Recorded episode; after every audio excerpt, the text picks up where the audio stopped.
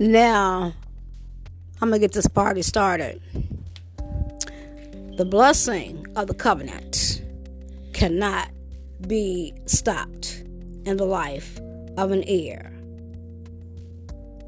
of a believer, as long as they keep the covenant, obey God, and believe that He is able to perform the covenants in their life. And that was me.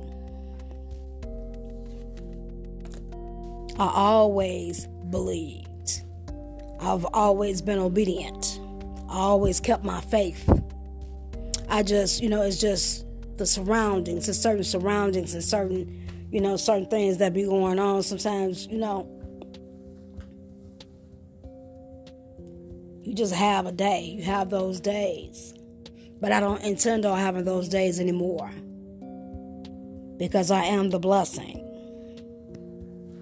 I held on, I held on tight, and I believed. I stayed faithful. And for me, it was been there, done that. I want something new. I want to do something new. That's what it is for me. And so, um, when I was doing what I was doing, you know, back then, years ago in my day, I was in the wilderness you know. And I was born and raised in this, what I do fasting, praying, eating healthy, doing all of the right things. And the reason why the millions come towards me is because God can trust me. And so that's what it's all about.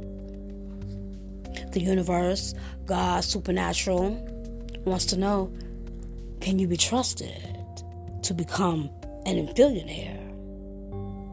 See, if you want to become an infillionaire, stay blessed and stay tuned because this is what it's all about. Me and my dear loving friend can show you the way. Stay blessed, stay tuned.